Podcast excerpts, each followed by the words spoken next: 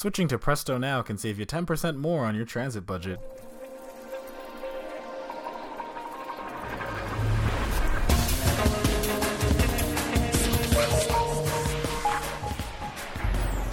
Okay, not exactly, but we've all seen the new green Presto machines rolled out a few months ago by Metrolinx and the TTC. And I'm sure some of you, or according to the TTC at least 10% of you, have seen the screen in full red with the text "not in service." Well, now the TTC has taken action. They are going to study the failure rate and loss of money from malfunctioning Presto machines. Okay.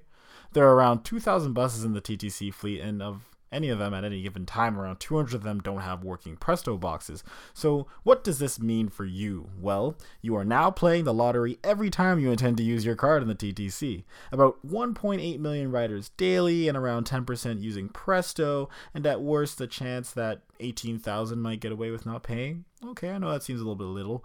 Cut that in half, as most buses have two machines, and then another half as the probability of both failing is 1 in 4. And if it's $3 a fare, then at the absolute worst day, the TTC could be losing around $12,000 a day. Well, actually, that doesn't seem bad at all. This is the absolute extreme, and it would assume that the 10% always goes to the same places and that the machines malfunctioning are random enough. But the real problem is that these figures actually add up. Let's just say for simplicity that the TTC loses $10,000 in fares a day, then each month is a $300,000 loss, and then by the end of the year, almost $5 million. Fortunately, new failure rates for machines have been under 1% recently, but the backlog to fix them? Yeah, still about 8 to 10% waiting to be repaired. But don't worry, the TTC is protecting you from covering these losses. Seriously. We will not see fare hikes that are going to kill us in 2018. To avoid this, the 2012 deal reached with Metrolinx, who owns the Presto boxes, agreed to compensate the TTC for any lost funds. And then this is where it gets complicated, because unfortunately, this doesn't extend to the Presto boxes at subway stations, because apparently they're owned by the TTC, so the TTC has to fix those themselves, which makes some sense, but they don't have to fix the ones on the buses because they don't own the ones on the buses because, yeah, whatever. Late in 2016, a story came out in the Star that 12% of machines were not working, but at that time, barely 6% of riders were using Presto. The TTC is in a peculiar position because the TTC spent $47 million to install Presto, and the province is rumored to have put in around another $300 million. Even though the TTC is phasing out other forms of payment, the Presto service just doesn't seem popular in Toronto.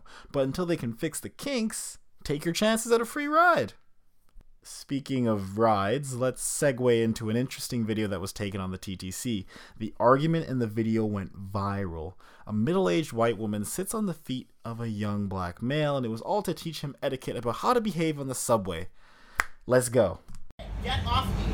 But I can hear your loud obnoxious. I don't give a get off me. I don't care. Get off me. Can you get off me, please? No, I'm sorry, I can't.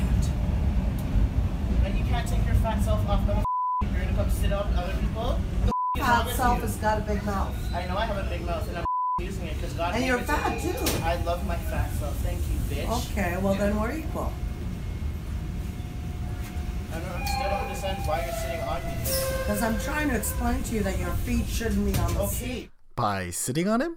Now, I understand that it's frustrating when you have to deal with people who spread out on 2 or 3 seats after a long, tired day. But apparently the train car had many other seats available. But why does it matter to you? I want to. No, you can't, yes, dear. I can. No, this do you own the subway? Let me ask you a serious question. Do you own the subway?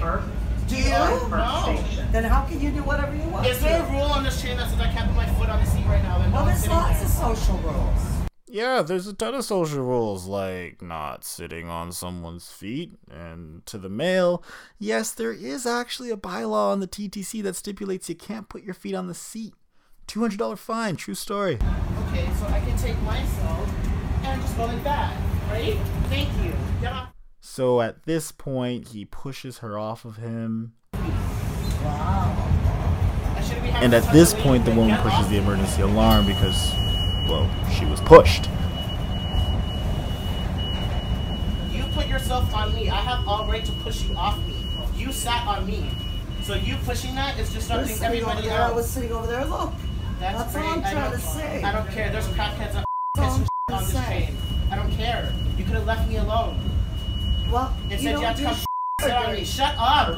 Just shut up. Why does it matter to you? It doesn't matter. Shut up. Because we're society. We all have to. I don't care. Is there a rule right here that says I can't put my feet right there? No one is sitting here. You were sitting back there, then you moved back there, and you came to talk to me. You're the wrong. You started this. I didn't. You have to come sit your fat ass on my leg. So leave me the alone. Now that you pressed that, you stopped the whole chain for what? That's right, I did. Because you pushed me there. You sat on me! You put your body on me. I can push you on me if I want to. You were sitting over there. Yo, I'm about to spit in your face. I'm about to get so... And finally, at this point, the young man gets up and walks away, and the woman seems to follow him. I'll post a link to the video in the description, but just let me say this. In this situation, they were both wrong. From the dialogue, we can gather that she was somewhere else on the train and decided that she was going to be the civilizing hero and teach our young savage how to behave on the train. Well, it completely backfired. What she thought would be an easy win was ferociously contested by our young man, and her oh-so-amazing unthoughtful plan of sitting on his feet resulted in him pushing her. Oh no. This, of course, is technically an assault, but is anyone out there really going to say that his push was unjustified? I mean, would you like to be sat on? After he pushes her off, he sits down again and she pulls the emergency alarm. So what exactly is she going to say once the emergency services come down? He pushed me because I sat on him because I thought it was my duty to civilize the riders of the TTC. Which... obviously, it's not. And, you know, there are many scenarios where it can be beneficial to make stands like these, but in this case, there was nothing. And moreover, her intentions were not for the good of all the riders, but for some sort of dominating self-satisfaction. All that said, I'd prefer if people kept their feet off the chairs I sit on, and for God's sakes, don't sit on random people. For one thing, you never know who you're going to be dealing with and if you can deal with them. He could have been a much more dangerous individual. Anyway, that's your 6x6. Thanks for listening. You can follow the podcast on Twitter at 6x6news, and you can subscribe to us on iTunes, Google Play, SoundCloud, and Podbean to keep up to date with our episodes. Thanks, and goodbye.